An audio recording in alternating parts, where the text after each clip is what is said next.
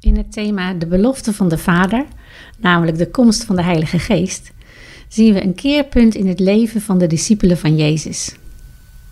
Deze gewone mannen deden buitengewone dingen door een buitengewone geest. Sommige mensen zullen zeggen dat het de opstanding van Jezus was die het tij keerde. En hoewel de opstanding een keerpunt in de geschiedenis is, dat de teleurgestelde discipelen bemoedigde, nam het hun angst en verlegenheid niet weg. Na de opstanding verscholen de discipelen zich achter gesloten deuren, uit angst voor de Joden.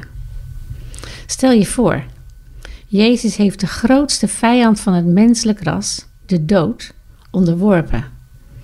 En toch waren de discipelen, die het zelf gezien hadden, verlamd van angst. Zelfs het verschijnen van de opgestane Heer transformeerde hen niet. Na de hemelvaart gingen de discipelen naar Jeruzalem met grote vreugde en ze waren steeds in de tempel om God te prijzen. Kijk, daar zie je wel een verandering. Maar ze waren nog niet toegerust om de bestaande orde ter discussie te stellen en te getuigen van de dood en opstanding van Jezus. Daar was iets anders voor nodig. De kracht en de bekrachtiging van de Heilige Geest.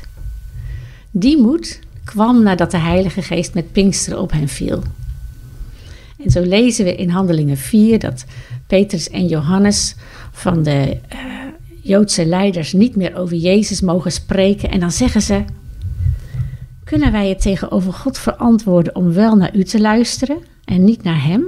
Oordeelt u zelf.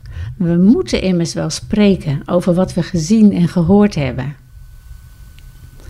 Alleen de kracht van God bracht hen achter die gesloten deuren vandaan. En daar zie je hele timide mannen die ineens een heel volk toespreken. Die woorden vinden die totaal anders zijn dan alles wat ze voor die tijd gedaan hebben.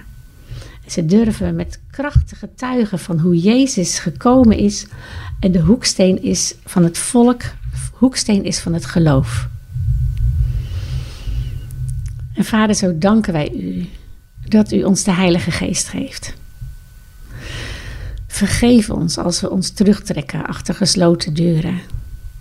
Door de Heilige Geest hebben we alle bronnen, alle hulpbronnen van u, om aan te gaan wat het leven ook brengt. Help ons om achter onze gesloten deuren vandaan te komen. Die deuren achter ons te laten. En de open straat om te gaan. Om daar over Jezus te getuigen met de mensen die we tegenkomen. Heer, help ons om een open hart te hebben voor alles wat u doet door uw geest in ons leven.